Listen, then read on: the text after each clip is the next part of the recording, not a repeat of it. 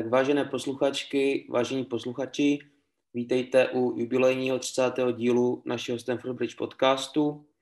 Eh, tentokrát jsme opět pouze ve dvou, jsem tu já a se mnou je tu Carlos. Čau, čau. Tak a společně si probereme zápasy s Leedsem a Lestrem, které jsme v poslední době odehráli.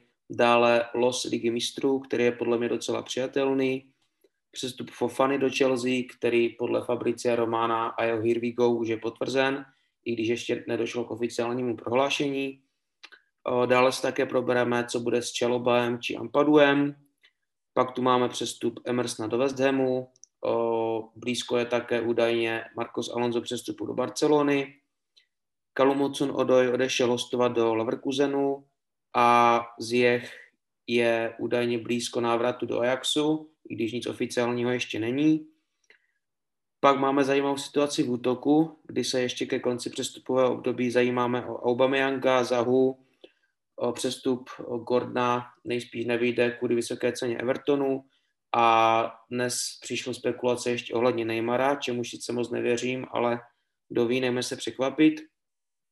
Dále Todd Bailey začal se zajímavou věcí a to je rozvázání smlouvy s hráčema, kteří jsou téměř neprodejní. První z nich byl Barkley, následovat bude nejspíš Bakayoko a možná někteří další. Poté si rozebereme nebo uděláme predikci zápasu s Southamptonem, jelikož natáčíme v úterý večer těsně před výkopem a na závěr si probereme otázky z Instagramu. Tak to jsou naše témata. Pro dnešek pustíme se do toho. Tak Carlos, zápasy s Lícem a Lestrem, začneme tím Lícem. Já jsem teda viděl jenom první poločas a to jenom tak chvilkově, protože jsem u toho musel něco dělat. A druhý už jsem neviděl, protože jsem musel pryč. Takže hodnocení nechám spíš na tobě a jenom řeknu, že výsledek 3-0 asi mluví za vše. I ten první poločas jsem viděl, byla to hrůza, chyba Mendyho, která to všechno začala Uh, víc tomu asi moc nemám, tak jestli jsi viděl zápas, tak jestli to můžeš zhodnotit nějak víc? Uh, jako fair play Lícu, jo, tady se jako můžeme bavit o tom, jak jsme hráli špatně, ale musíme taky jako složit poklonu Lícu, který opravdu zahrál výborně. Ten pressing, který vyvíjeli po celý zápas, byl strašně nepříjemný a celkově poslední dobou si začínáme, myslím, jako fanoušci toho všímat, že pokud nás někdo dobře zapresuje, tak eh, to může pro nás být celkem problém. Dalším problémem, a ten je jako hodně výrazný a takový nejvíce znepokojující, tak to je určitě to, že Leeds naběhal o několik desítek kilometrů více než my, což je prostě nepřijatelná statistika i vzhledem k tomu, že málo kdo to možná ví, ale s Lícem máme historicky velmi zajímavou rivalitu a není to jenom Bůh ví jaký zápas. Máme tam opravdu historicky fakt takovou pěknou vybudovanou rivalitu a dost mě to mrzí, že jsme ten zápas opravdu takto nezvládli v takovémto velkém stylu a že jsme to, když jsem to viděl, brali celkem na lehkou váhu no, z toho výkonu hráčů.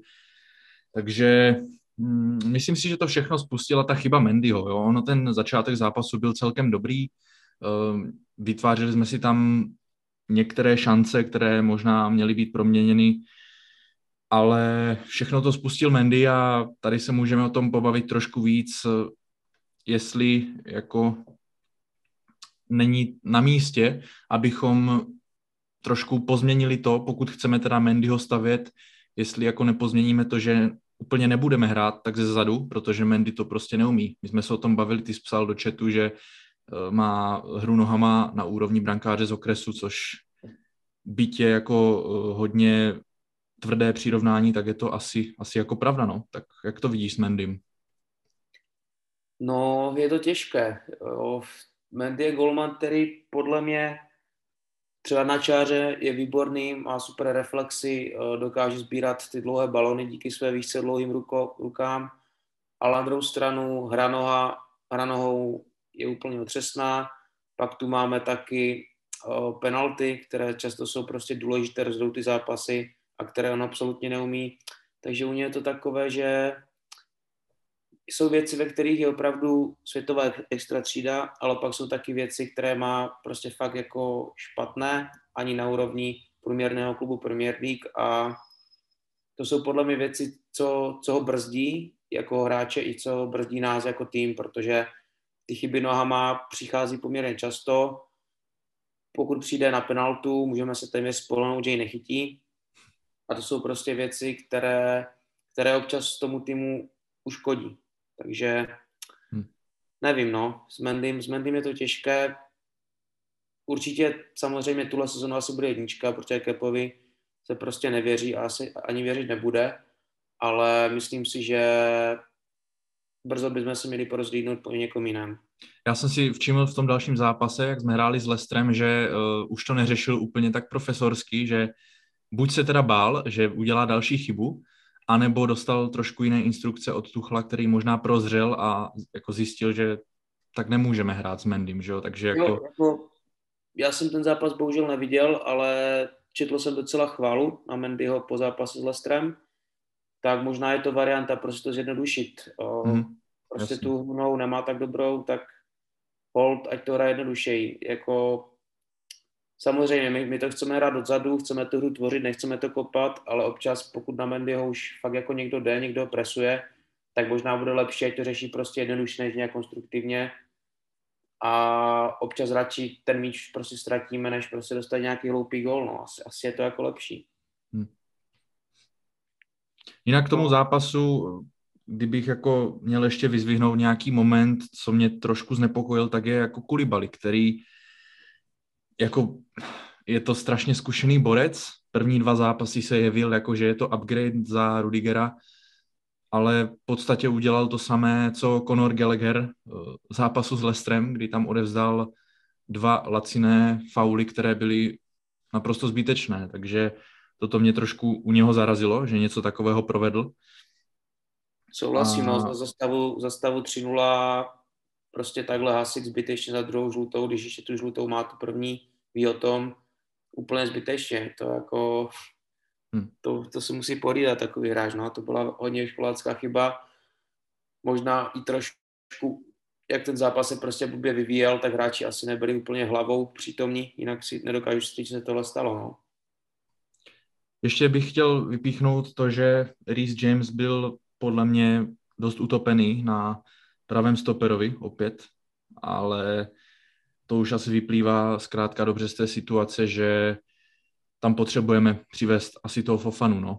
Samozřejmě Loftus Cheek měl zápasy výborné na wingbackovi, ostatně dneska můžeme také smutnit, jelikož James je nemocný a proti, za, proti Southamptonu nebude, takže tak ale v Jamesovi fakt vidím momentálně našeho nejlepšího hráče a zároveň nejkreativnějšího hráče a je mi fakt líto, že je utopený někdy na tom stoperovi, no. Takže těším se, až přijde ten Fofana. No. Za, za mě James je momentálně náš nejklíčovější hráč, kdyby měl vybrat jednoho. Určitě, James.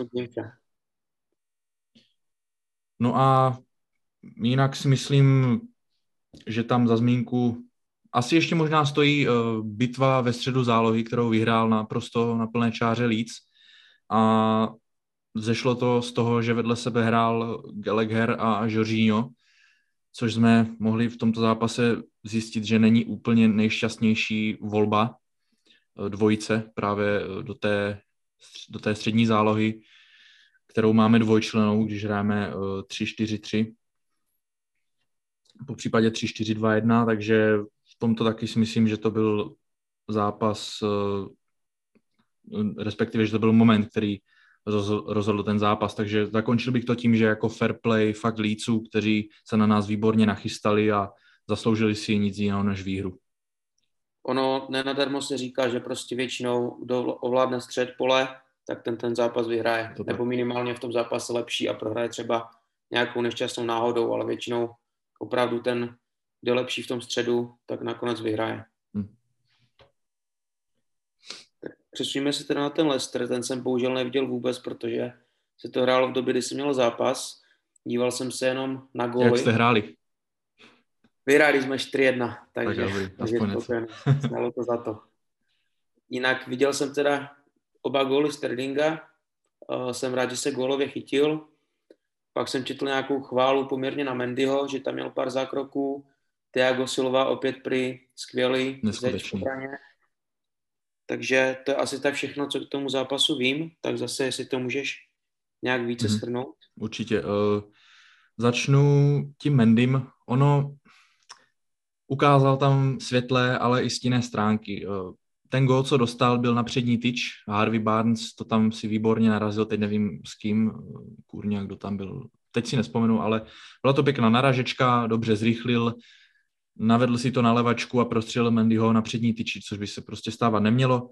A ten gol pramenil, teď úplně nechci být nějaký škarohlíd nebo nějaký puntičkář a nechci tady rozvíjet nějakou uh, agendu proti Mendymu, to vůbec ne, ale Vzešlo to prakticky z toho, že dal takový nemastný, neslaný výkop na Haverce, který to měl na dlouhou nohu a ten míč, který se odrazil, potom vedl k akci, která byla gólová pro Leicester, takže ale abych eh, ubránil trošku Mendyho tady v tomto, tak eh, na konci prvního poločasu nás zachránil neskutečným eh, zákrokem, kdy na něho šel prakticky sám Jamie Vardy. Takže určitě tam měl svoje momenty, takže doufám, že mu to trošku dodalo sebevědomí a jenom připomenu to, že opravdu se mi zdálo, že Mendy se nesnaží hrát tak profesorsky a nedělá tak diskantní rozehrávky, takže doufám, že mu to vydrží, protože ten rozdíl tam byl opravdu vidět. Jo? Šel na něm balón, okamžitě to odkopával a opravdu poprvé za dlouhou dobu jsem neměl nervy, když jde míč na Mendyho, takže to bylo celkem, celkem dobrý. No. Uh, tak rád. Tak doufám, že to bude pokračovat. Jo, jako snad, protože jako to riziko, které on tam vždycky vytvoří, to za to nestojí, jo. Takže každopádně uh, Sterling, výborný zápas, jsem strašně rád, že se chytl. První poločas byl lehce, lehce utopený, jo. Nehráli jsme úplně, úplně pro něho nelétali tam úplně ty centry, které on má rád, které on si tak rád hledá a ze kterého padl ten druhý gol. To byla typická akce, kterou si myslím, že uvidíme ještě hodněkrát tuto sezónu, kdy to tam buď James nebo Kukurea uh, pošlou do vápna a Sterling si ten míč najde, v tom je prostě on vynikající. A ten první gol byl trošku se štěstím, ale vypadal krásně, takže hmm. jsem rád, že se mu to povedlo. Kukurela i James mají asistence, takže je to, je to opravdu krásné. No ale pojďme se pobavit o Gallagherovi, který samozřejmě přeju mu, aby mu to vyšlo. Já furt v něho věřím, že to může být výjimečný hráč, ale myslím si, že chce až moc, že chce až moc dokázat, že za nás může hrát a měl by být trošku klidnější na tom hřišti. Ono, než dostal první žlutou, která byla naprosto zbytečná a možná to ani žlutá být neměla, tak hrál, hrál fakt celkem dobře. Získával míče, získával hodně míčů, mm-hmm. dobře rozehrával, ale opravdu do toho momentu, kdy dostal žlutou, mi přijde, jakoby úplně zapomněl, že tu žlutou má a potom udělal ten zákrok, který možná měl udělat, možná neměl, to se už nedozvíme. Byla to taky chyba Kukurej, ale na takovéto úrovni takový výpadek si nemůžeme dovolit a musím se přiznat, že když padla ta červená karta, tak jsem ten zápas viděl hodně, hodně šedě. Takže... To se vůbec nedivím. Takže jako byl to fakt moment, který nám vůbec nepomohl, nebo možná jako pomohl, protože Leicester na druhou stranu nehrál úplně o něco, o něco líp, když jsme dostali tu červenou, takže jako musíme zase pochválit ten tým, za to, že opravdu nesklopili, ty, nesklopili hlavy dolů a nezdali se a byl to opravdu krásný zápas a škoda, že to neviděl naživo, jako byl to fakt luxusní zápas, plný emocí a jo, jako mm.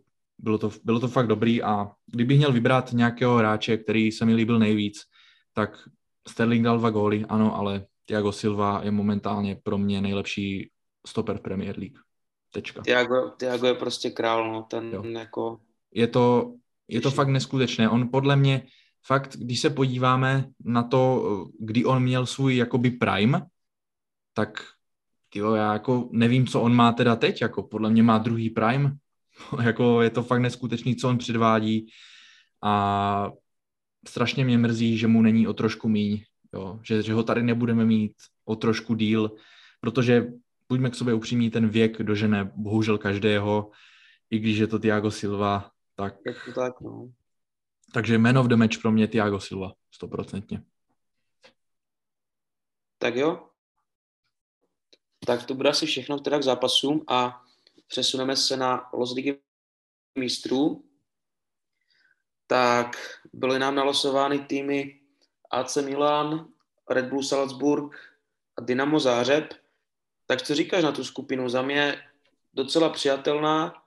Neměl by být problém postoupit. Předpokládám, že s AC Milan popereme o postup z prvního místa a řekl bych, že je dobrá i tak jako na cestování. Není tam nikdo, kdo by byl extrémně daleko. Za mě jako pohodová skupina. Jo, určitě. Eh, Já zdravím mého kamaráda Tomasína, dlouhodobého fanouška AC Milán. My jsme vždycky snili spolu, že budeme hrát proti sobě, takže konečně se nám to splnilo a jo, je to prostě skupina, která ale na druhou stranu může být dost taková, jak to říct, eh, nevyspytatelná, protože jak Salzburg, tak Dynamo Záhřeb minulou sezónu, eh, minulou ligu mistrů jako ukázali, že se nebojí hrát proti velkým týmům. Dynamo Záhřeb tam má Orsiče, ten je hodně gólový a Salzburg dal, myslím, tři góly Bayernu, pokud se nepletu, takže, nebo je dokonce porazili, nebo to byla remíza, teď nevím, ale zkrátka dobře hráli hodně dobře proti Bayernu, takže Ten Salzburg je takový zajímavý fotbal. jo, No. oni hrají takový útočný Skvělý. fotbal, takže jako, jak říkám, bude to nevyspytatelná skupina a snad, jak říkáš, se o to popereme, no, s AC Milan. Já osobně věřím, že i tuhle skupinu vyhrajem, ale samozřejmě nepocení to, no, protože AC Milan určitě nebude jednoduchý soupeř a ty dva týmy především asi venku budou taky hodně náročné, takže Mhm. nepocení to, ale věřím, že si dojde pro postup z prvního místa, kdyby měl typovat. Jo, jako taky doufám a věřím. No. Ono by bylo dobré, kdyby jsme vyfoukli AC Milan Lea, aby jsme je oslavili, ale to Přesně asi tak. úplně. No, tak nevím, jestli chceme třeba trošku rozebrat rychlostí i Plzeň a jejich skupinu. Můžeme, můžeme klidně. celkem zajímavá skupina pro české fanoušky. Bayern, Barcelona a Inter Milan. Je to hodně podobné, jak to měla tehdy Slávě, Hmm. která měla akorát místo Bayernu Borussia Dortmund. No tak upřímně, myslím si, že když Plzeň uhraje jakýkoliv bod, jeden bod, že to bude úspěch. Bohužel s 100%. nějakým dalším postupem z třetího místa do Evropské ligy nebo něco podobného se počítat nedá. A ještě bych zmínil, jestli si viděl ty ceny lístků, co Viděl. Viděl, ano. tak pro ty, co to neviděli, tak je to rozděleno nějak do čtyř kategorií. Nejdražší je nějak za 11 tisíc a nejlevnější tuším nějak za 4 tisíce. Mhm. Takže úplně jako neuvěřitelné ceny. To je lepší opravdu si zaletět na Chelsea, na Premier League, včetně letenek, včetně stupenek a ubytování a, a vyjde to pomalu líp, jak tady si zajít na Plzeň. Je Takže pravda. jako jsem, jsem zvědav, jestli se to naplní. Myslím si, že jo, protože ten stadion je malý a ti lidi asi i tak budou mít zájem, ale jako za mě otřesné. Čekal jsem o polovinu levnější, že to bude aspoň. Jako chtěl jsi zajet? No, nebylo, že bych potom toužil a říkal jsem, že budou nějaké dobré ceny a když budeme ho senat, tak třeba na Hmm. tu Barcelonu, kterou jsem ještě neviděl, že, že bych se třeba šel mrknout. Mhm. Jako co se týče, tak, no. co se týče té skupiny z fotbalového hlediska, tak si myslím, že největší šanci určitě mají proti Interu, který, který nezačal vůbec nějak, nebo ne, nezačal. Oni, já teď nevím, kolikátí, kolikátí jsou, jenom jsem viděl poslední zápas. Eh, Mají šest bodů eh, ze třech zápasů, oni poslední zápas prohráli s Láciem a úplně mě ta jejich hra nepřesvědčila.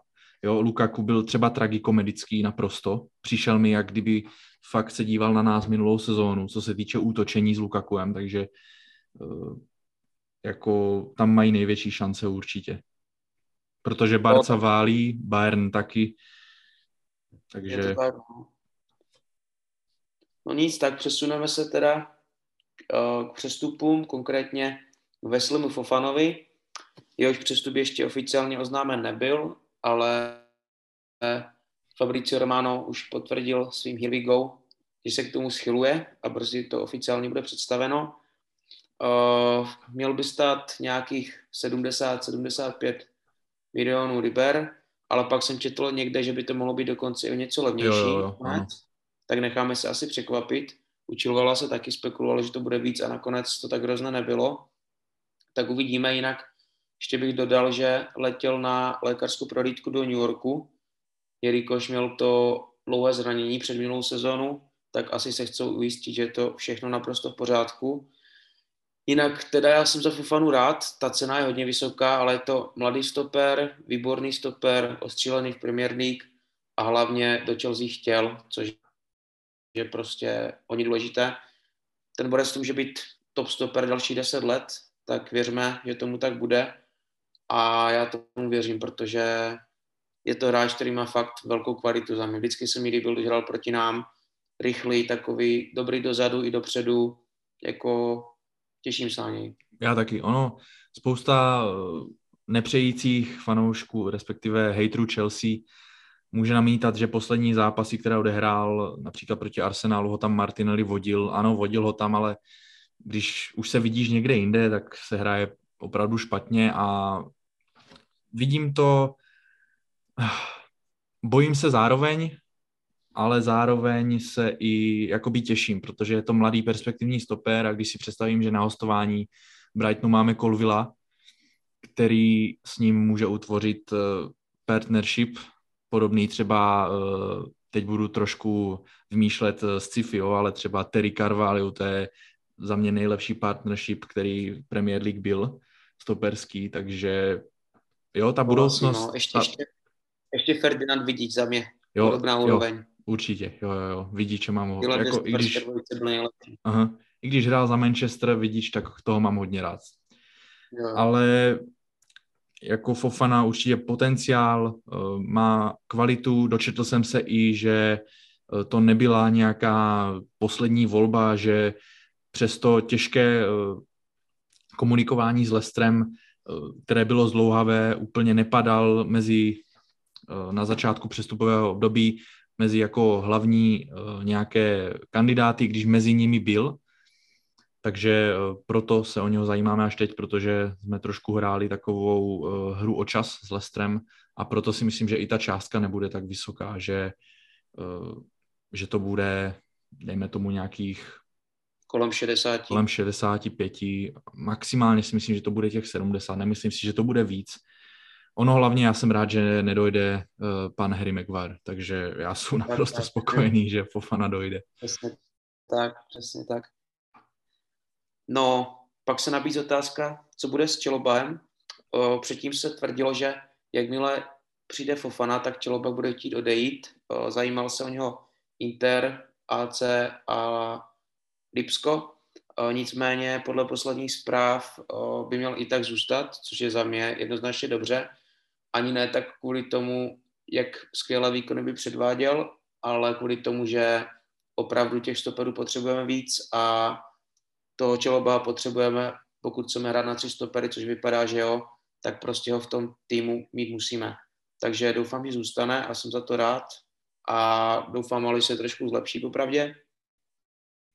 A pak je tu ještě Ampadu, o kterého se zajímá Specia, uh, italská a tuším, že se má jednat o hostování s obcí na přestup. Jo, je tam obce 15 milionů, myslím.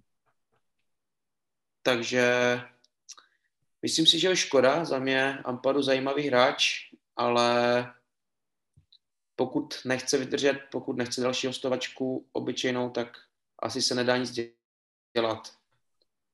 Podle mě Ampadu by byl... Co říkáš ty?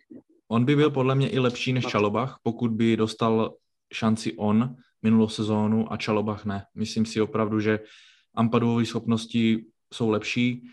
Čalobach má na druhou stranu lepší fyzické parametry, je vyšší, je těžší, je silnější, ale Ampadu fotbalově určitě. Ampadu je opravdu Víte, fotbalově uh, za prvé variabilnější, dokáže zahrát na středu zálohy a prostě celkově rozehrávka, uh, nějaké čtení hry a i nějaká taková ta agresivita navíc. Přijde mi, že Ampadu je v tomto lepší než Čalobach, ale kdo jsme my, aby jsme to, tady toto hodnotili. Že jo? Takže eh, je to určitě škoda, protože já jsem ho už hodně dlouho, už od začátku vlastně, co jsem o něm eh, tak nějak zjistil, si pár věcí, tak jsem opravdu v něho věřil a doufal jsem, že dostane tu šanci, protože jsem v něm vždycky viděl velký potenciál. Takže já doufám, že tam nebude ta, já teď nevím, jestli ta klauzule nebo je nějaká povinná nebo nepovinná, to si nejsem jistý popravdě. To ale, ale pokud není, tak doufám, že doufám, že nebude zaplacena, no, protože furt si myslím, že nám má co nabídnout. A Čalobach na druhou stranu má hodně zajímavou statistiku, nevím, jestli jsi to viděl, uh, nějakých 17 zápasů, co odehrál za nás, tak uh, ani jeden jsme s ním neprohráli, což je tak to je hodně jako zajímavé. Dost zajímavá statistika. Myslím si, ne, je to 18 zápasů a myslím, že tam je uh, tyjo, 14 výher a 4 remízy, teď si nejsem jistý. Něco takového, takže něco na tom bude, ale rozhodně souhlasím s tím, že se musí zlepšit, no, stoprocentně. No, ono je to z, vě- z větší části teda asi štěstí, že to zrovna tak vycházelo. Je to možné. A, ale na druhou stranu znamená to, že asi nějak úplně nevyhořel, protože jinak by aspoň jeden z těch zápasů se prohrál, takže jo. Asi velké části štěstí, ale asi i, asi i trošku nějaký důkaz určité kvality. Jako rozhodně ho nehejtíme, já si furt myslím, že je to opravdu obrovský talent, Určitě který ne. se může jenom zlepšovat, jo, takže eh, je to jenom taková zdravá kritika prostě, no. Jo, jo, protože on měl výborný nástup, díky vlastně té minulé sezóně, sezóně tomu začátku, jo, jo. tak díky tomu vlastně vůbec dostal šanci, že měl skvělou přípravu, skvělý super pohár a skvělý začátek sezóny. Mm-hmm. A nebýt toho, tak podle mě by šanci nedostal, hostoval by, ale povedlo se mu to, dostal šanci, chytili za časy a neříkáme, že hraje špatně, ale už to není, už to nejsou ty výkony, které to bylo v té přípravě a na tom začátku sezóny minulý rok, takže mm-hmm. uvidíme, jestli na ně dokáže navázat. No. Tak dále tu máme teda Emersona, který odešel do Hamu za nějakých 13 milionů liber plus bonusy, tuším. O, za mě dobrý přestup pro Chelsea, pro Emersona i pro Ham. Emerson za mě hráč, který nikdy nebyl nějaká hvězda, ale vždycky, když nastoupil, podle mě si své odehrál, nikdy si nějak nestěžoval na herní vytížení, na rozdíl od Alonza třeba ani neměl nějaké prostě prohřešky, že by se na něco vykašlal nebo že by se nějak s někým pohádal, prostě byl to za mě dobrý hráč, dobrý člověk do kabiny, asi neměl prostě na Chelsea úplně tu potřebnou kvalitu, ale myslím si, že West Hamu se chytne, že bude hrát základ a přeju mu úspěšný, protože jo, myslím si, že prostě pro Chelsea odvedl dobré služby a přeju mu, ať se mu daří. Já jsem viděl ten zápas, eh, kdy hrál, on teď, on už zrovna ho tam nasadili eh, v zápasu, kdy hrál za West Ham, takže eh, nebyl úplně špatný, ale ani nebyl úplně jako nějaký, nějaký výrazný. Je to prostě hráč do rotace, který se mi tady líbil. Já opravdu jsem byl Emersonův fanoušek, furt jsem si tak říkal, že je celkem nedoceněný, protože vždycky, když, když hrál, tak neříkal jsem si, že ty ten hraje špatně, posadil, to jsem si neřekl ani jednou, když hrál Emerson, takže, takže tak a dal góla proti Atletiku v Lize mistrů, takže, takže tak a Alonso, o něm se už absolutně neho, nehodlám bavit v tomto podcastu, takže. Dobře, takže Alonso přeskočíme, jenom řeknu, že blízko přestupu do Barcelony a tímto teda asi uzavřem, co se týče o, odchodu z obrany. Dále tu máme o, hostování Hacna Odoje do Leverkusenu, za mě poměrně překvapivé.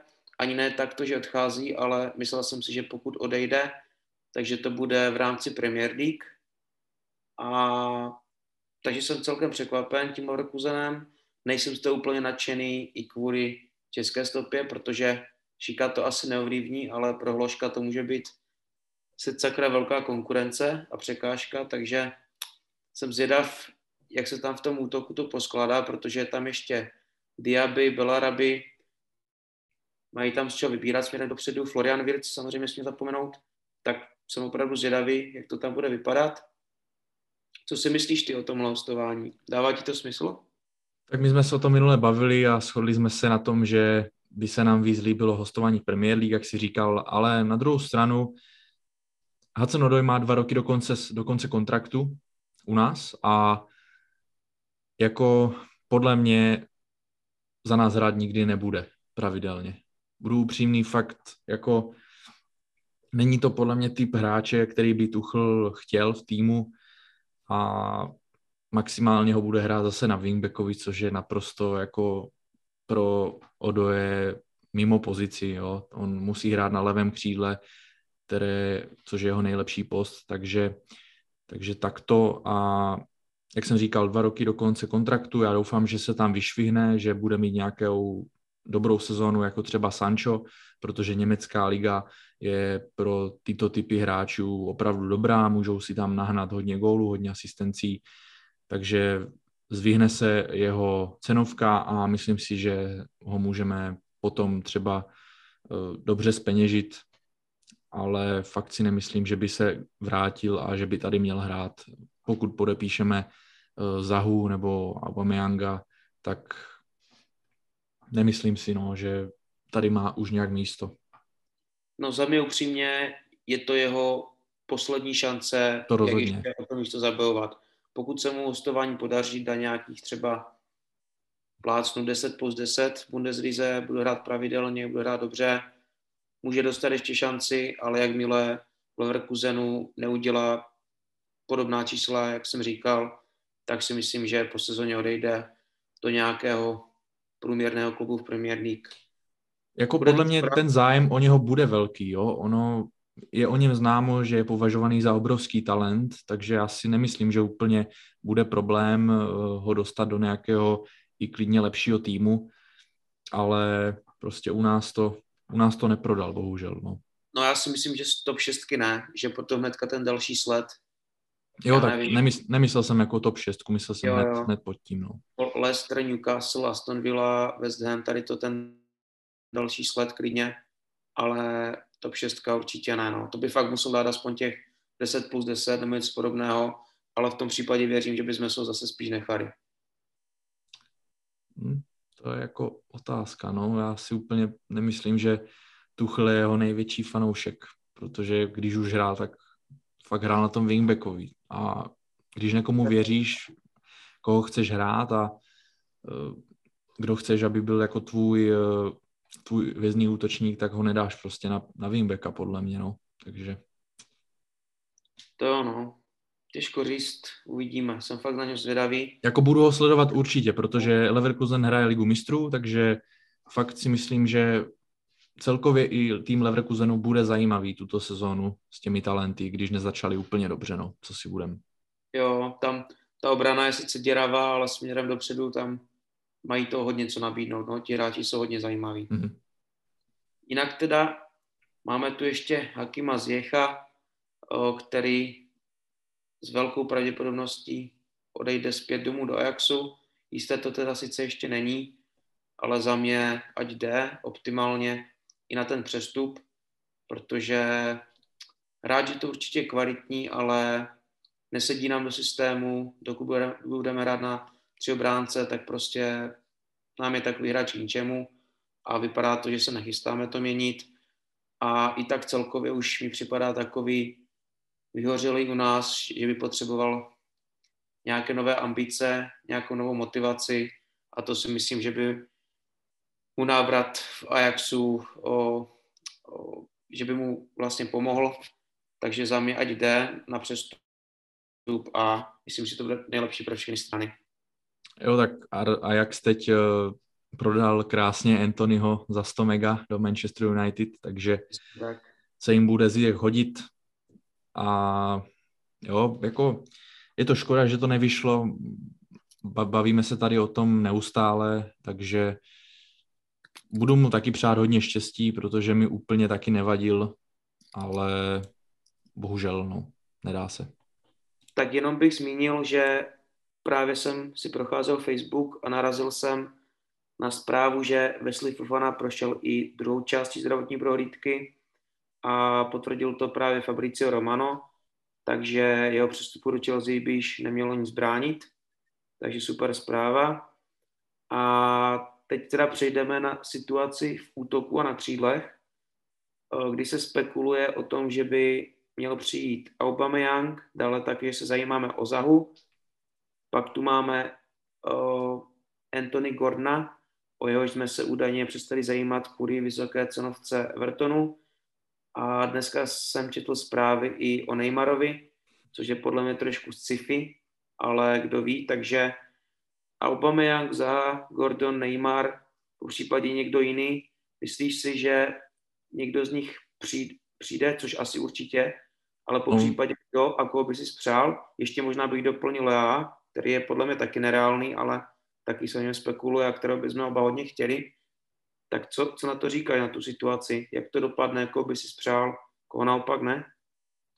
No, přál bych si hlavně, aby někdo přišel, protože prodáváme Ziecha, Hudson jde hostovat, takže Timo Werner odešel, takže jako ten útok není teď úplně eh, nějaký variabilní, co se týče eh, rotace, ale když bych si měl vybrat, koho bych chtěl, eh, nebo udělám to takto, kdybych měl hodnotit ty jména, tak určitě na prvním místě pro mě bude někdo z dvojice Aubameyang Zaha. A Aubameyang ve mně tak nějak vyzrál, protože já jsem si řekl, tyjo, máme tady trenéra, který má konečně šanci si vytvořit tým podle sebe, a kdybych já byl teda trenér Chelsea, tak Aubameyanga bych nechtěl. Ale říkám si, tyjo, konečně tady má někdo takovou šanci. Nikdy jsme nic podobného tady neviděli. Takže budu věřit tomu, že když Tuchel fakt tolik chce Aubameyanga, tak zatím fakt něco musí být a ty góly musí dávat. Takže Aubameyang si myslím, pro mě je asi teď momentálně na tom prvním místě i když tomu tak eh, nebylo, eh, minulý podcast, byl jsem k tomu celkem skeptický, ale, skeptický, ale když jsem se nad tím tak zamyslel, tak eh, proč ne, Tuchl ho chce, tak mu ho dejme a pokud to nevíde, tak můžeme pak kritizovat Tuchla. Na druhém místě je pro mě Zaha, který má teď opravdu výbornou sezonu, ale všechny góly, nebo valná většina gólů, které dal, padli z breakových situací nebo z takových situací, do kterých se my za zápas dostaneme skoro nikdy. Jo. Jsou to fakt situace rychlého přechodu do útoku a do takových situací se my prostě nedostáváme. Takže tady bych se trochu bál toho, že Zaha by nebyl úplně schopný hrát do těch bloků, se kterými my se potýkáme a za kterými my se budeme za zhruba hodinku opět potýkat proti Southamptonu. Takže Zaha asi takto. A co se týče Gordona, tak u něho to mám takové opět taky sporné. No. Ono, Gordon je určitě talent, který může být opravdu výborný. Je to hráč, který se mi stylově hodně líbí. Je takový tahový, přímočarý, jeho work rate opravdu, je opravdu výborný taky srovnával jsem ho trošku s Luisem Diazem, i když potom mě Filda v chatu vyvedl, vyvedl trošku eh, z míry, že úplně ještě není na úrovni Luise Diaze, ale když se tak zadívám na něho, tak mi ho trošku připomíná. Mm-hmm. Ale ta cenovka je úplně mimo. Jo. Tady se bavíme o tom, že ta cenovka je ugorná pro mě momentálně, reálně nějakých 30 milionů maximálně a ne nějakých 60. A když si ještě vezmu v potaz, že i Hudson Odoi má lepší statistiky než Gordon v Premier League, tak opravdu jako opravdu ne, za 60 milionů rozhodně ne. A co se týče Neymara, tak tam je to opravdu takové, nevím. Na jednu stranu samozřejmě Neymara, kdo by nechtěl, že? kdo by nechtěl Neymara, eh, je to jeden z nejznámějších fotbalistů na světě, přitahl by strašně moc fanoušků, Eh, marketing bychom měli neskutečný, ale nedovedu si úplně představit Neymara, já jsem to tu už jednou zmiňoval, jak eh, ho brání například Dan Burn jo, z Newcastle. Ten by po jednom zákroku Neymar podle mě nehrál další půl rok, takže eh, je to skvělý fotbalista, ale na Premier League absolutně nevyhovující, co se týče jeho fyzična. No, to Neymar je takové složité. To, jak je. teďka v PSG, tak si člověk řekne, ty ten debit tu byl, tak prostě dá tam plus 6, magor, totální magor. Úplně neskutečné, ale za prvé křehké zdraví, za druhé kolikrát ta disciplína, bylo by to s ním strašně těžké, no. Je to takové, že... Na druhou stranu, já ti skočím do řeči, uh, Tuchel je pro něho opravdu výborný trenér a mají se oba dva rádi, takže by možná v něm vybudil jako tu disciplínu, jo, ale... To je, to je jediný důvod, proč, proč bych ho jako i bral, nebo ne jediný, ale to, co mi přesvědčuje, mm-hmm. že by mohl být pro nás zajímavým hráčem, to, že opravdu Tuchla respektuje a říkal, že by pro něho na hřišti umřel, takže jo. To, to je trošku to, co bych si řekl, že jo, možná ten Neymar by za to stál, ale pořád je to jako velký rys, no i kdyby to mělo v hlavě jako v pořádku a i kdyby prostě se hecnul a měl disciplínu a všechno, tak pořád je to jeho křehké zdraví, takže těžké, no, těžké. Fotbalista výborný, ale strašně moc otazníků. Co se týče Gordona, pokud jsem viděl Everton, tak za mě to byl jejich nejlepší hráč, opravdu se mi líbí, jak hraje, takový trošku, ty jsi říkal Diaz, mě v určitých věcech připomíná trošku Mounta, takový, že prostě nevypustí nic, je strašně bojovný, dokáže presovat, mm. zároveň i technicky. Samozřejmě je trošku jiný typově než Mount, ale takové to jeho nasazení, to, jak bojuje v tom zápase, v tom mě trošku připomíná. A já mám takové hráče rád, ale jak jsi říkal, ta cenovka 60 mega je strašně moc. Ono by to mohlo v budoucnu ukázat, že to prostě nebylo moc, protože ten hráč má nějakých 21 let a mohl by tu být další 10 let a prostě patřit mezi naše towny. V tom případě by se ta cenovka úplně v klidu dala, jenomže ještě to moc nedokázal a je to takové taky prostě riziko, no, že momentálně tu cenovku nemá a víc jak 40 bych za něho nedal. Mm. Ale ještě bych dodal, že si myslím, že momentálně pokud odejde z Jech, což vypadá, že jo, tak bychom no, potřebovali... Můžu tě zastavit? Ziyech je v základu proti Southamptonu. Aha, tak to je zajímavé. tak možná, možná, že by zůstal. Uvidíme. Takže takhle, pokud odejde Jech, tak si myslím, že musí přijít dva hráči. A ti dva hráči podle mě by byli 100%. Aubameyang a Zaha. Podle mě prostě nejreálnější varianta. A pokud zůstane Jech, tak si myslím, že dojde Aubameyang a tím to končí. Hmm. A k tomu Aubovi asi jo, jako 33 let, nejmladší, taky měl různé prohřešky v minulosti, ale s Tuchelem si rozuměl. Je to opět jak u Neymara to, že spolehám na to Tuchela, že by se ho dokázal prostě vzít pod svá křídla a dokázal z něj dostat to nejlepší. A pokud to Tuchel opravdu chce, tak jak si říkal, věřme tomu, konečně tu trenér, který si může budovat kádr podle sebe, že to není tak, že přijde Sary, koupí si Žoržíňa, dalším trenérům se nehodí. Předtím tu byli další, kteří si přivedli své hráče, zase při trenéřiní, kterým se nehodili do stylu takže opravdu, ať to postaví podle sebe, pokud to Aubameyanga chce, budu mu věřit. A co jsem slyšel od kamarádů, co faní Barceloně, tak prý pokaždé, když nastoupí za tu Barsu, tak hraje dobře, goly docela taky dává, takže asi třeba na ty dvě sezóny mohlo by být zajímavý, proč ne? Jenom mě napadla taková otázka, jak bys postavil útok ideálně podle tebe, když by přišel teda ten Alba Zaha, což jsou ty nej, nejpravděpodobnější varianty, které přijdou, protože takový Mason Mount mi v posledních zápasech opravdu nedělá úsměv na tváři, co si budem, takže je jak pravda, to no, poskládal? Že tuhle sezonu to zatím od něho není optimální, ale když se podívám na zbytek, tak prostě pořád Sterling je jasný a za mě pořád ten Mount prostě na tom druhém křídle, respektive té desíce, pořád by tam měl to své místo a spíš bych váhal koho nahrát, si Havertz, eh, nebo ten Aubameyang, nebo i ten Zaha, ale prostě křídla Sterling Mount bych nechal. Mm. Já to věřím, má horší začátek sezóny, měl ho trošku horší i minulou sezonu, jestli pamatuješ, do zápasu jo. s Norvičem, kdy dal trik, potom se chytnul, takže já věřím, že to bude něco podobného, že jeden zápas přijde, dá jedna plus jedna nebo něco podobného a bude to ten starý dobrý Mount, takže určitě Mount si myslím, že je mm. srdce Chelsea společně s Jamesem za mě jako klíčový hráč, i když teďka se mu nedaří, takže Sterling mám určitě a na tom hrotu otázka, podle aktuální formy asi, no. Zajímavý, protože viděl jsem spoustu komentářů, že Mounta by teď fanoušci posadili, nebo že by ho posunuli do středu zálohy s tím, že bychom hráli uh, na 4-3-3, takže jako je to teď zajímavé, ale taky si říkám, že Real Madrid taky neposadí Ronalda, když se mu nedaří, že jo? takže Mount je pro nás, si myslím, opravdu klíčový, stejně jako byl třeba ten Ronaldo pro Real Madrid, takže si myslím, že ho asi jako neposadí Tuchl, no. Ale je to určitě k zamyšlení, protože v těch zápasech byl fakt až moc neviditelný, co si budem. Nebyl to fakt ani z poloviny, ani ze čtvrtiny jeho výkon, který on vždycky předvádí, takže doufám, že se chytne co nejdřív, no.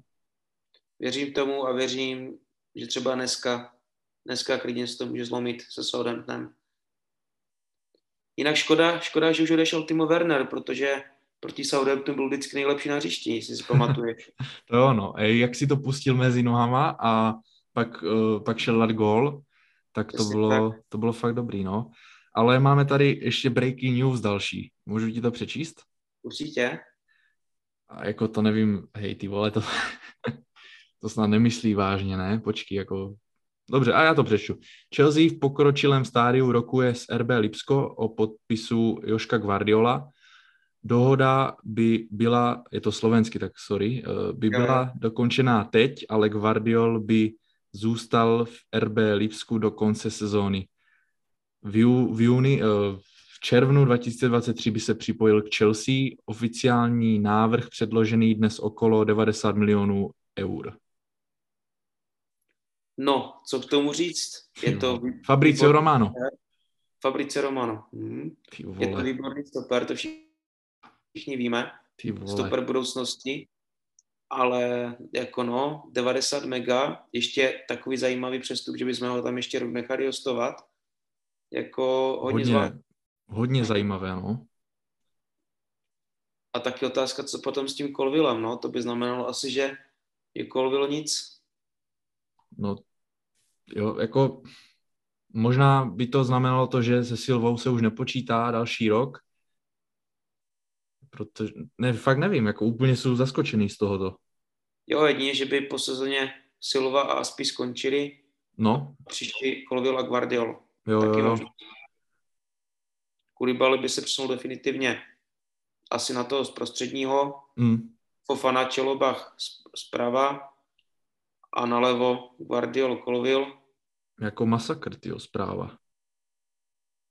Jako prostě je to top stoper, že? Určitě bych se nezlobil, kdyby přišel, i kdyby měl rok hostovat, ale je to takové zajímavé, no. Ono my tam vedeme i nějaké, to už není, myslím, Fabricio Romano zdroj, ale někde jsem četl, že tam vedeme i nějaké rozhovory o Enkunkovi, že bychom ho koupili příští rok taky, takže tak to vzít to by byla paráda. dva jako fakt exkluzivní hráče, hlavně Enkunka, který i tuto sezónu jako má zatím hodně dobrou, tak jako ta představa další sezóny je opravdu neuvěřitelná. Co si budem? No, kdyby, kdyby příští sezónu šel Guardiol, Enkunku a samozřejmě nesmíme zapomenout zmínit Rice. Jo. Takový podcast, už jsme na tom ale zapomněli, že bychom poprvé nezmínili Rice, to by nebylo ono tak kdyby přišli třeba tihle tři hráči příští rok, tak to by mohlo nabrat úplně jiné obrátky. Masakr, masakr. No, tak sněme dál, třeba se, třeba se to povede, kdo ví. A přejdeme na další věc, která je taky hodně zajímavá a to taková, že Ted Belly se odlalo k tomu, že začalo s hráči, o které není zájem, rozvazovat smlouvy. To znamená, že s Rossem Barkleym Chelsea rozvázala smlouvu, muselo to být po nějaké dvoustranné dohodě, to znamená, že pravděpodobně došlo k nějakému vyplacení a ke stejné věci by mělo dojít, možná už i došlo o, s Tiemue Bakajokem, asi ještě neúplně oficiálně, ale četl jsem, že by k tomu taky mělo dojít. Za mě dobrý krok i za cenu toho, že jim něco málo vyplatíme, za cenu toho, že prostě odejdou zadarmo. stejně ty hráči nikdo nechtěl, my jsme jim furt platili plat, který ani myslím nebyl úplně nízký, aspoň u Bakojka určitě ne. Takže jo, prostě radši s ním rozhodovat smlouvu, ať, ať, ať si těchto hráčů toho Deadwoodu zbavíme a máme prostě klid. Stoprocentně, ale musíme uznat, Barkley, teď se zeptám, uh, zkus si typnout, kolik Barkley odehrál zápasů, jestli to víš, v Chelsea. Ty no, nevím, typnu nějakých tyjo, 50, 60. Bylo jich přes 100. Fakt, jo. Jo, hmm. přes 100 zápasů. Ale, ale většinou z lavičky, ne třeba polovinu. To je jedno, prostě je to možné, ale přes 100 zápasů já si vybavím tak to třeba dva zápasy reálně. Určitě odehrál. Liverpool. Liverpool, ano, to byl jeho životní zápas. Jak tam dal ten gol. Mm-hmm. No, pak, pak někdy pod Sarym na začátku sezóny docela dával gole, co si pamatuju. Tam dal dva góly proti někomu. Aha. Hm. A, a jak přišel Lampard, tak měl skvělou přípravu, byl nejlepší hráč, nejlepší a nejgolovější hráč přípravy. Jo, ano, máš Ale byla to jenom příprava. Jo, jo, jo.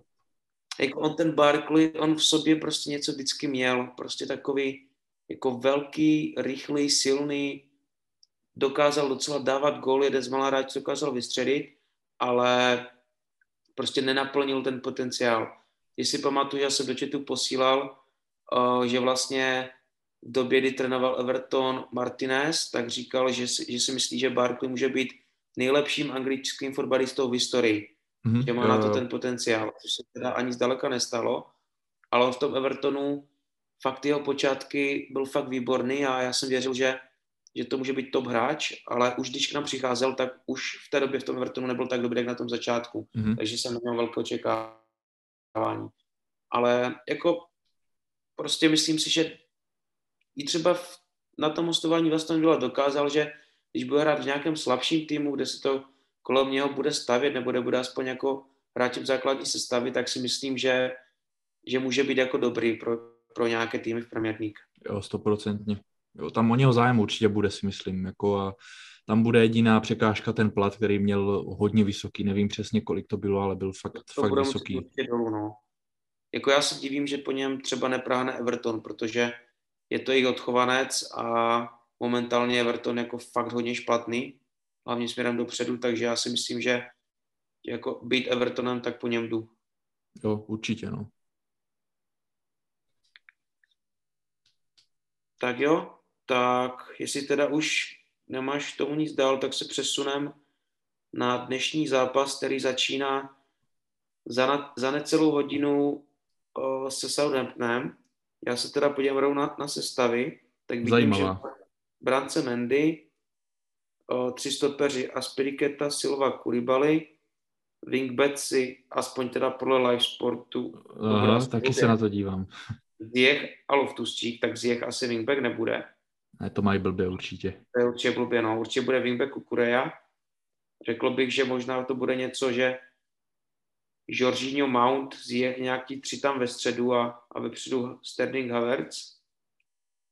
Hmm. Každopádně za mě jako docela dost ofenzivní, jako ta, Mega. ta záloha útok. Je vlastně Jorginho jediný takový, dejme tomu, defenzivnější hráč.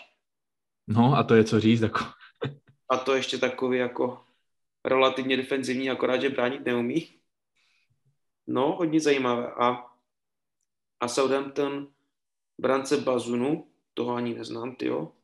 On tam došel, on tam došel z, z Manchesteru City, ano, ano. Manchester City. Aha.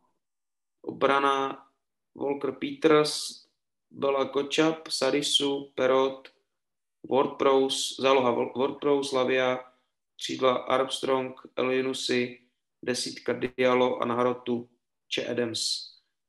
No, za mě ta sestava se tu nic moc.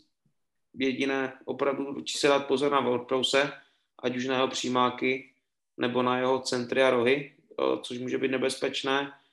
Občas si pamatuju, že Che Adams proti nám nehrál vůbec špatné zápasy. Ten má mimochodem hodně dobrou sezónu letos. Premier League má dva góly ve třech zápasech a v poháru dal už dva góly v EFL Cupu. Hmm, tak na ty dva si určitě musíme dát pozor, hlavně WordPress Adams. A jinak si myslím, že a doufám, že, že to dneska zvládnou vyhrajeme. Jaký je tvůj tip? Uh, no, když vidím tu sestavu a nemáme toho Jamese, tak jsem trošku pesimistický a jako 1-0 Jorginho z penalty. no, já mám taky strach, ale jsem malinko optimističtější, věřím 2-0 a góly Sterling, který potvrdí formu a Mount, který se konečně probudí. Jo, takhle. To je sluníčkářské úplně. no, sluníčkářské by bylo 4-0, aby dal gol ještě Havertz aspoň. No tož, to jsem toho nehrozí. No, to asi ne, no. Ale u Haverca jako trošku, trošku se bojím, že tady máme dalšího Wernera, že tady máme dalšího hráče, kterého chválíme, že jo, maká a tak. A za rok ho prodáme do Leverkusenu zpátky, reálně si myslím. no, snad ne. Já jako pořád tomu Havercovi věřím víc než Wernerovi. On jako podle mě nějakého toho talentu a nějakých těch předpokladů má prostě víc než Werner, jenom, jenom je pořád nedokáže naplňovat. No a ten Werner prostě, jako to byl fakt hráč maximálně tak do toho Německa, do takového toho týmu jako Ripsko, kde mu to sedí, ale když si vezmeš, on prostě ty fotbalové kvality neměl. Havertz podle mě ty fotbalové kvality má, jenom ještě prostě není schopen úplně ukázat, až teda na výjimky. Hmm. Zeptám se tě, myslíš si, že Havertz by tu ještě byl, respektive byl by volen takto často do sestavy, kdyby nedal góla v Lize mistrů ve finále? Uh, za mě určitě byl. A s tím, jestli by byl volen tak často... Já si myslím, že ne. No, možná ne, ale jako asi by u nás byl, si myslím. Ono jeho výhoda je, že zahraje i hrot i to křídlo, nebo respektive tu desítku, ten specifický, specifický post, co máme. Kdyby zahrál jenom třeba jenom to křídlo, tak by to bylo jako daleko těžší pro něho. Ale tím zahraje i ten hrot, kde máme taky problémy, vlastně máme problémy i na těch desítkách, i na tom rotu, tak se vlastně nějak, jakž tak uživí, hra na, na obou, ale hmm. kdyby hrál třeba jenom jedno z toho, tak si myslím, že by to bylo daleko těžší. Hmm. Jo, jo. Tuchl to má rád, no, že má hráče variabilnější. No. Takže... no, já si myslím, že jestli už k tomu nic nemáš k Southamptonu, to uvidíme za chvilku, jak to bude všechno. Nemám, nemám. Tak může mít na, na ty otázky z Instagramu, protože jich tam fakt hodně a chci se k ním dostat, ať to projedeme. Mm-hmm. Takže jinak, kdybyste nevěděli, můžete nás sledovat na Instagramu, kde se můžete takto zapojit přímo do podcastu a můžete se nás opravdu zeptat na cokoliv, co souvisí buď s podcastem samotným, nebo s Chelsea, takže určitě neváhejte a čekujte tam naše storíčka, kde dáváme eh, ankety na otázky. Každopádně eh, první otázka onula.fiala se ptá, co byste říkali na Bowena u nás. Já vím, že ty zmiňoval uh, jednou, myslím si, že to byl jeden z prvních podcastů, co si tady u nás, tak uh, že jsi zmiňoval Bowena, že by se ti líbil, takže jak to jo, vidíš? Jo, jo. jo. No, tuhle sezonu sice jsem zápasy ve Zdemu nesledoval, ale myslím, že se jemu stejně jako celému Vezdemu zatím moc nedaří, pokud se nepletu. Není to moc slavný, no. Uhrali ale... tam 1-0, teď Aston Villou, tak, jo, tak jo. takže... Ale jako ten hráč se mi dlouhodobě líbí, no. Není to jenom právě tu minulou sezónu, ale už tu před minulou. Je to Angličan v dobrém věku, golový, o, takový bojovník, o, líbí se mi, ale na druhou stranu tak je to hráč, který je hodně dobrý do těch breakových situací, o, na které Vezdem hodně spoléhá a nevím, nevím, jestli by dokázal být takhle dobrý i do plné obrany, což je vlastně našich 90% zápasů, takže určitě bych se nezlobil, by měl přijít, ale měl bych trošku strach právě z toho, no. Je to přesně, přesně to, co jsem chtěl říct. Eh, řekl jsi to za mě, že opravdu on ty góly dává hodně, ale bylo to hodně taky z těch situací, jako třeba Zaha tuto sezónu, takže byl by to možná podobný scénář, nehledě na to, že ta částka by byla až astronomická. No, takže... To by bylo minimálně nějaký 80, si myslím určitě. Jo, jo, jo. Já bych se vůbec nedivil, kdyby to byla částka podobná jako Riceovi. Upřímně. No, to jsou asi jejich dva největší klanoty momentálně. Přesně. OK. Uh, další dotaz od, uh, předpokládám, nějaké stránky Instagramové o fotbale Zakopaná.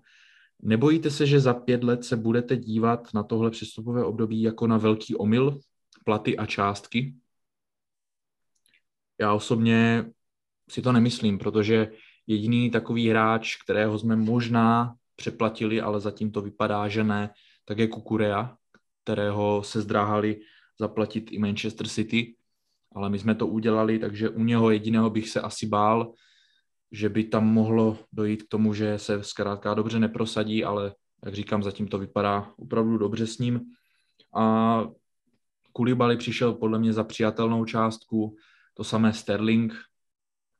Sterling je podle mě úplně jako přišel za pakatel upřímně. Mm-hmm. A jediné teda, co fakt eh, podle mě může být trošku kámen úrazu, je ten Aubameyang, kde se spekuluje, že Barcelona chce až 30 milionů ale myslím si, že Aubameyang nestojí ani 25 nebo 22, myslím si, že má hodnotu takových 15 milionů, má 33 let, jo, jako nevím, no. Jak to vidíš ty?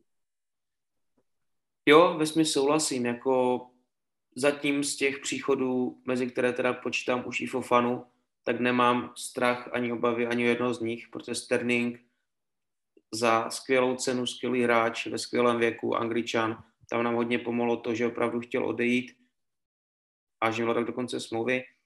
Kulibali, už jsme se bavili několikrát, škoda, že nepřišel o několik let dřív, ale ta částka nějakých těch 30 milionů není moc, vzhledem k tomu, že má 31 a že stále patří mezi nejlepší stopery na světě, což vlastně i dokázal už v těch zápasech, teda kromě Leeds, což se mu nepovedlo, ale jinak s tím ty zápasy bylo výborný.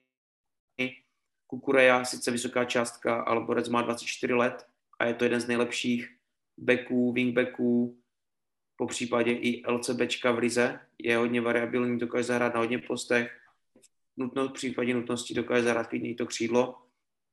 Takže tam si myslím, že se určitě nespálíme. Fofana je jeden z nejlepších mladých stoperů na světě, taky prostě vysoká cena, ale dneska, dneska to asi jinak nejde pokud chce člověk toho hráče přivést, což můžeme vidět i u United Anthonyho například. Takže zatím ze všech čtyř příchodů jako mám, mám ze všech mám dobré, dobré mínění a nemám vůbec o ně strach.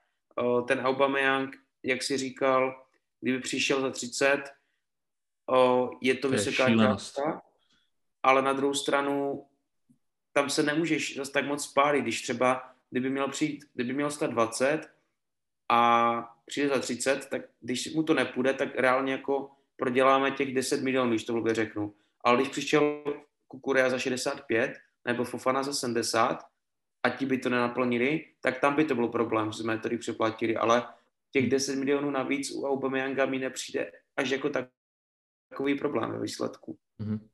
Jestli chápeš, jak se na to dívám. Jo, určitě, jo, jo, jo, jasné. Že sice bychom připlatili, ale prostě pořád je to jenom blbý 10 milionů, když to blbě řeknu. A taky vlastně on by tady nebyl úplně dlouho, že jo. My mu chceme dát roční smlouvu, on chce smlouvu na dva roky, takže taky to není úplně hrozný, no. Právě, no. OK. Uh, další otázka souvisí s Aubameyangem právě, ale už jsme ju tak nějak zodpověděli. Cupo Moting se ptá, jestli bychom ho chtěli tady v Chelsea, takže já za nás za oba můžu říct, že kvůli Tuchelovi ano. Uh, Moting se, se nás ptá, jestli bereme do Chelsea z Bernu, jo? Uh, nemyslím si, že to je úplně uh, Čupomoting jako ten správný, ale jméno sedí. Takže do nás můžeme dát Čupomoting se nás zeptá na Instagramu, jestli chceme Aubameyanga. A je to. tak jsem rád, že, že náš podcast začíná mít takový dosah. Jo. A nevěděl jsem teda, že Čupomotný umí česky. Má z překladačů.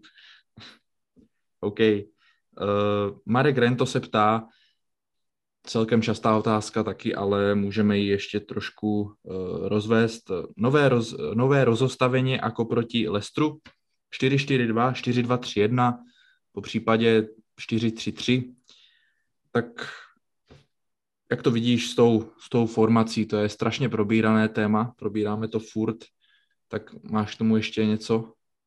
No, prostě, jak jsme říkali, jako byli bychom rádi, kdyby se hrál na čtyřobránce, že prostě nám ten systém takový sympatičtější, ale vzhledem k tomu, o jaké hráče se zajímáme, jaké hráče jsme nakoupili a tak celkově to vypadá, že minimálně tuhle sezonu ještě určitě budeme hrát prostě na ty tři stopery, se s tím tak nějak počítá, protože těch stoperů, respektive těch obránců jsme i přes odchody jako má, máme jich, dá se říct, stejný počet a v ofenzivně nás ještě méně, než nás bylo, takže já si myslím, že není vůbec o čem a určitě budeme hrát dál na ty tři stopery a dva wingbacky. Hmm. Souhlasím, no. Ono, ideálně, abych to udělal tak, že uh, ta hra na tři stopery nás opravdu dobře uh, defenzivně zajišťuje, takže do velkých zápasů bych si nechal uh, ty tři stopery, ty 3-4-3 nebo 3-4-2-1, jak chcete. A do tady těchto lehčích zápasů to už je taky strašně omílaný, zkrátka dobře to trošku otevřít a hrát na ty čtyři obránce, no, takže ale o tom se budeme podle mě bavit ještě celou letošní sezónu přímě, takže asi jo. No. Takže tak.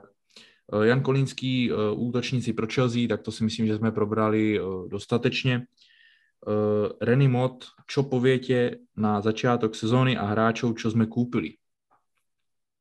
Chceš to nějak... Hráčům, co jsme koupili, jsme se už vlastně taky vyjadřovali asi, hmm. asi dost. A začátek sezóny, já bych řekl, typická Chelsea.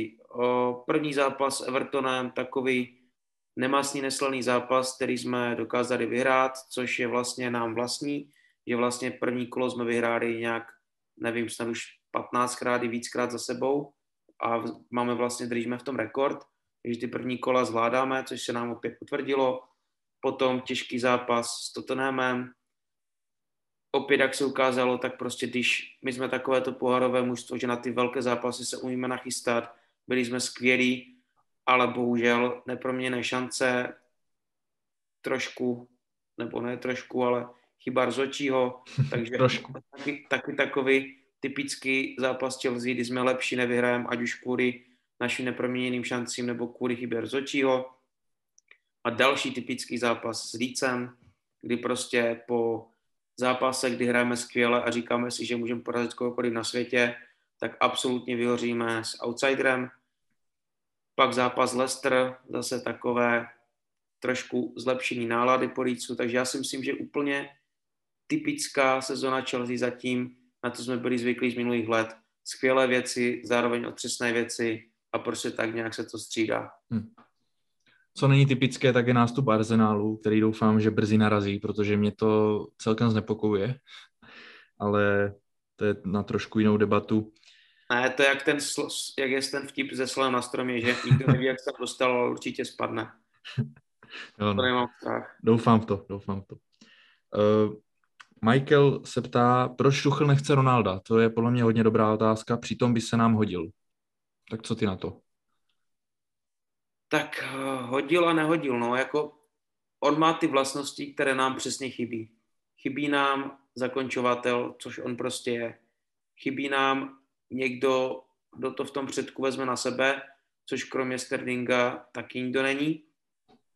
Na druhou stranu je tu zase ten problém, že nepresuje, neběhá, takže trpěla by tím vlastně celá naše obraná fáze a dá se říct celá naše hra.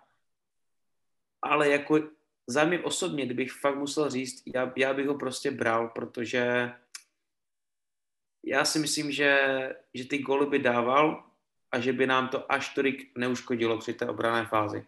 Já osobně, kdybych se vybrat, já bych ho bral, ale chápu i ty obavy, proč ho nebrat. Hmm. Já to mám s Ronaldem takový 50 na 50, protože samozřejmě ty jeho přednosti jsou jasné, ale je v takovém věku, ve kterém on zkrátka dobře nemůže presovat a pokud my nepresujeme a nemáme hráče, které Tuchl vyžaduje pro svůj herní styl, tak prohráváme zápasy a nemyslím si, že Ronaldo by to nějak změnil, protože měli jsme tady Lukaka, který taky uměl střílet góly, přišel a neudělal to. Takže myslím si, že fakt Ronaldo není typ útočníka, který by se k nám hodil, ale chápu tvůj point a dovedu ho akceptovat a jako kdyby přišel, samozřejmě bych nebyl naštvaný, jo, ale prostě nemyslím si, že by se k nám teď hodil. No. Uh, Lukáš Chaloupka se ptá, cena Fofany odehrál minulou sezónu sedm zápasů, za ty peníze mohl přijít jeden ze stoperů PSG. Uh, no tak to bych byl zvědavý, kdo by z PSG teda přišel, kromě no Kimpembeho, který sem nechce a Marquinhos by je zkrátka neprodejný. Mm, Ramos nemá už v podstatě, si myslím, žádnou budoucnost eh, a už vůbec ne v Premier League, takže nevím úplně, co tady tímto autor zamýšlel. Asi myslel Carrera. As, no, ten je ve Vezemu. Já vím, no. takže nevím, no. Ne, určitě ne, jako Kimpembe není špatný, ale úplně k nám nechtěl a za mě Fofana je lepší volba než Kimpembe upřímně. Hmm, je mladší, je zkoušený League a jako za mě prostě Fofana lepší volba než, než o, Kimpembe a Marquinhos, o to jsme se údajně zajímali už předtím a ten je prostě neprodejný. To je hmm. jedna z hlavních tváří PSG, určitě jich nejdůležitější hráč směrem do defenzivy, takže ten by hmm. samozřejmě byl skvělý, ale bohužel to je, to je nereálné. Hmm. No a poslední otázka, opravdu ve velké rychlosti tě poprosím, Dané, o nějaký zhrnující názor. Pavlíček Adam 17, nový ideální sportovní ředitel. To je téma na strašně dlouhou dobu, ale kdybys to tak nějak mohl zhrnout, jak to vidíš? Tak tam není o čem, no. Optimálně uh, ten Edwards, teďka nevím přesný jméno, jestli Michael Edwards to je. Uh, Taky si nejsem úplně jistý. No, víme, koho myslíme, no. Bývalý sportovní ředitel Liverpoolu, který se hodně zabývá datovou politikou a který vlastně z velké části stojí právě za úspěchy a úspěšnými nákupy Liverpoolu v posledních letech. Takže ten byl určitě skvělý.